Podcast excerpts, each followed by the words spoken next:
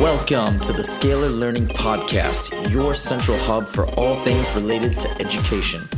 Join us every episode for the most up to date tips and strategies on how to maximize student potential. Sit back, listen, and enjoy.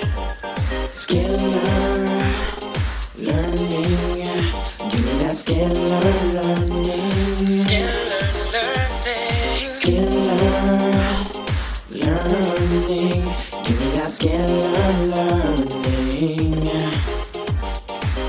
What's up, everybody, and welcome back to another episode of the Scalar Learning Podcast. I am your host, as always, Huzefa.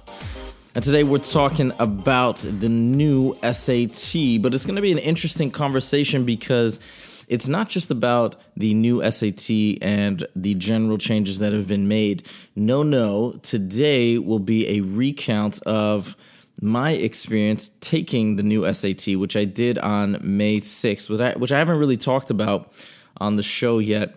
Uh, the reason why we're going to do it today is because I just got my results on June 15th, just a few days ago.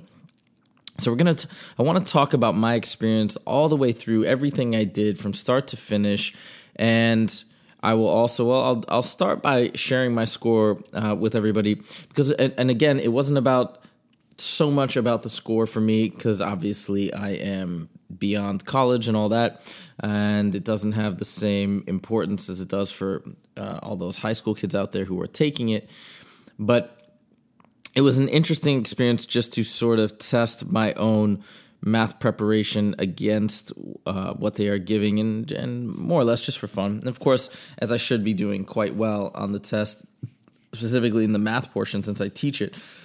So it was it was more done for for those purposes but i really wanted to understand and get a personal feel for an actual real life sat and that's why i signed up so I found out on June 15th. And by the way, I made a video on this because I just thought it'd be fun. I did a live score reveal and reaction on camera. So you can watch that on my YouTube channel. I'll post a link to that video, of course, in the show notes. But I got a 1540, and that is a 740 in the verbal, which was cool. It's just, it's higher than what I got in high school, actually. So that was kind of fun. But that was more just for for my own entertainment value. And then on the math part, I got a perfect score at 800. And and honestly, I would have been shocked if I didn't get a perfect, and that's only because uh, not not shocked. I would have been disappointed. Let me put it that way. Of course, it's possible to make a silly mistake here or there, but I it would have been disappointing. And the reason why I say that is not because I am such a math genius and should always be getting a perfect score. It's not really that. It's I would have been surprised simply by virtue of the fact that I spend so much time doing math throughout the week, during the year, working with kids, and because of that continual amount of practice that I am privy to, it's my my math skills or my math uh, abilities are really quite strong, probably at their strongest right now, and in terms of speed, accuracy, uh, all of that. So it, it, was cool, but like I said, I would have been surprised. And when I took the math sections, I finished each one in half the time. I think the uh, one of the sections is almost almost an hour. I finished that in half the time, and then the other one is about twenty, I believe, twenty five minutes and the same was for for both. So I was able to really race through them, and then that gave me a lot of time to go through and check my work. So that was that was nice, but it was an interesting experience. So I'm going to talk about each of the uh, the sections, what I saw on the test, and it's actually pretty representative of what I'd ascertained just from looking at all the official tests that were released by the College Board that that went into making my SAT course, Power 800 SAT Math. But uh, and I'm also going to talk about everything I did the day before. So I know I've I've already put out an episode on the night before routine, and so I'm going to talk a little bit about that just so you can know what I actually did to prepare and get everything all set up nice and neat. So we'll begin from my organization of of all my materials the night before. So I went out and made sure to have all my resources nicely lined up so I didn't have to scramble for anything in the morning. And that had, uh, so I went and got the three pencils that are recommended, sharpened them all, brought those in. And actually, I remember there was a kid in the, when I was taking the SAT, there was a kid that had brought unsharpened pencils and was running around trying to find a pencil sharpener. The same same kid also forgot to bring a calculator. And he was asking somebody, he was asking another student during the test to borrow their calculator, and that nearly got him disqualified from from the test. They almost they they they threatened to have him removed because he was talking. So, just a quick reminder, you never know. Most of these are given in school, so you can maybe sharpen it, but I would recommend doing so ahead of time. So bring sharpened pencils for sure. And so I got all the, the sharpened pencils. I got my I had my ticket printed out. I had my ID all set. The one thing that I didn't have actually was a calculator because I just hadn't bought a calculator since I was in high school. And I wanted to have one just in case I needed it. And they, they don't allow you to use your phone. They don't allow you to even have your phone on you during the test. So I went and try I looked up the list of calculators and then I went to CVS to go to go buy one or find one.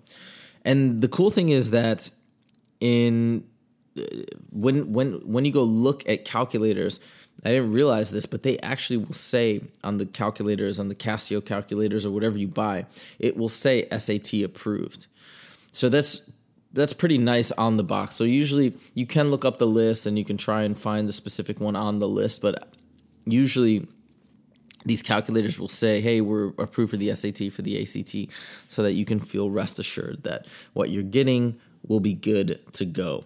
So I got all that stuff. I came back and I had a nice dinner, really relaxed. And then I tried to go to bed early. Now, I don't know why this happened. Usually I'm able to fall asleep pretty nicely. But for some reason on the night before of the actual SAT, I had some trouble sleeping, and this probably might happen to anybody, or you, know, you never know. So I ended up not getting a ton of sleep the night before, and that was unfortunate because I know sleep is super super important, and, and I tell I, I talked about that in the in the other podcast about what to do the night before, but it happened. I woke up super early and went uh, and had a nice breakfast. And then because I actually woke up earlier than I had planned, so I went down, I drove down early and I went to the gym and I worked out.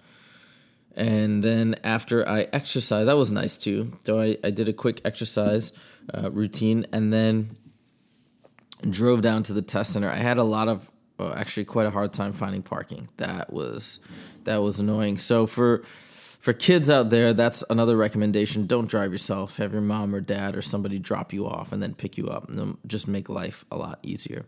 So I had I, I had some issues there. Finally found parking. Made it in. Uh, I think I was still about 15 minutes early, 10 minutes maybe early from the time at which you had to arrive. But it, then things were a little bit delayed. So I got in there, stood in line, had them check my ID, and then finally we went in and then we began. Just some of the general details. My test proctor, I'm sure this can vary. My test proctor gave us a warning when there were 10 minutes left, 5 minutes left, and 1 minute left.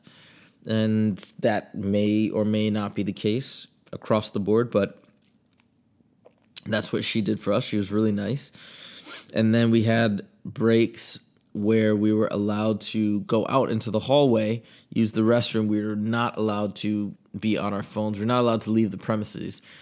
And and that was actually unfortunate for me because I where I had parked, I needed to refill the meter, and uh, they they wouldn't let me leave. So that was unfortunate. But happy to say I didn't get a parking ticket, so that worked out nicely and that was basically that was basically it. Took the test, went through the sections. I didn't take the the writing because I didn't feel it was necessary, and then I that was my day, and it was a, it was a really fun day. I don't know. I'm sure I looked a little. I'm pretty young looking, but I I probably looked a little bit out of place Nobody said anything, so yeah, it was cool. So that was my experience, and then I've been waiting this whole time. I waited almost a month, little month and a half, to get my test results, and then I got them on Wednesday, and it was just kind of fun. It was it was substantially higher than what I got when I was in high school. Actually, fifteen forty. I got a fourteen ten when I was in in high school. So uh, my my math jumped up, and then my verbal jumped up pretty substantially. So it was pretty cool.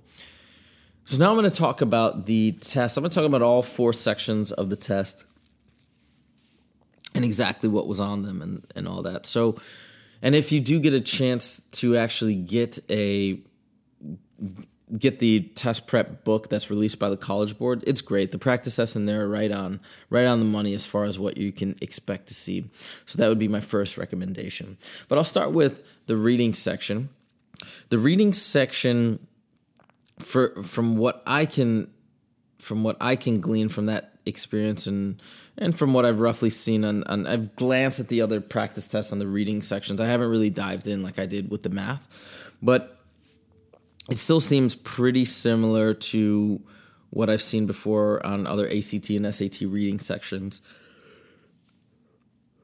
Mm. Excuse me, I'm a little tired. It's early today.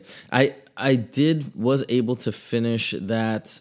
I think like with ten minutes to go, so finished that section a little early. But yeah, the passages were okay. They weren't overly complex. I believe my I got three wrong. There were fifty four questions or 52 questions. Yeah, I think there were 52 questions and I got 49 out of 52. So I missed a few questions, don't know what I missed, but but the reading section was was pretty standard. So that was that was an interesting experience. I can't remember too much of the mix of the questions. There's one in particular that was kind of hard to understand, so maybe that's where I missed a, a couple points, but yeah, the reading section was was fairly standard.